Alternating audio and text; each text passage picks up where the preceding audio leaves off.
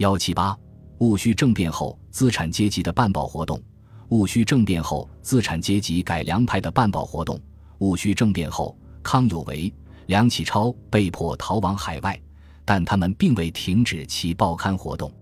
他们先是在日本创办了《清义报》《新民丛报》，后来又在国内创办了《时报》《大公报》《京华日报》等报刊。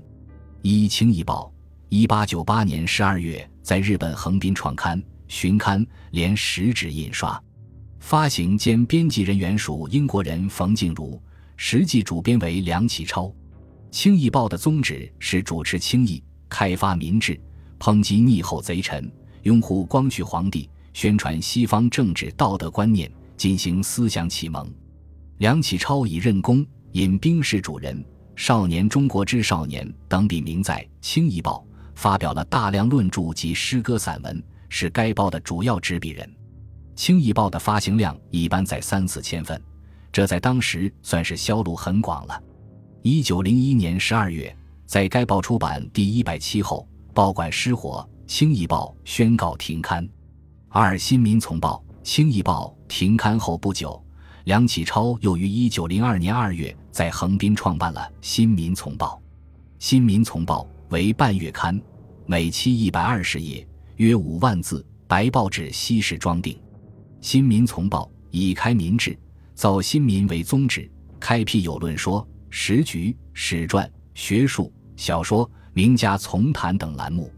该刊一经出版，即风行海内外，最高发行量曾达一点四万份，行销朝鲜、越南、加拿大等国家和地区及国内许多省市。是当时颇具影响力的一份报刊，《新民丛报》大量介绍了西方学说，其涉及面很广，为正在寻求救国真理的知识分子提供了丰富材料。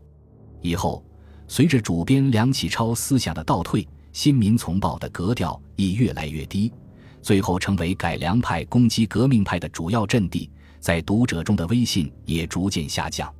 一九零七年十一月停刊，历时六年，共刊行九十六期。《三时报》一九零四年六月创刊于上海，是改良派在国内创办的一份机关报。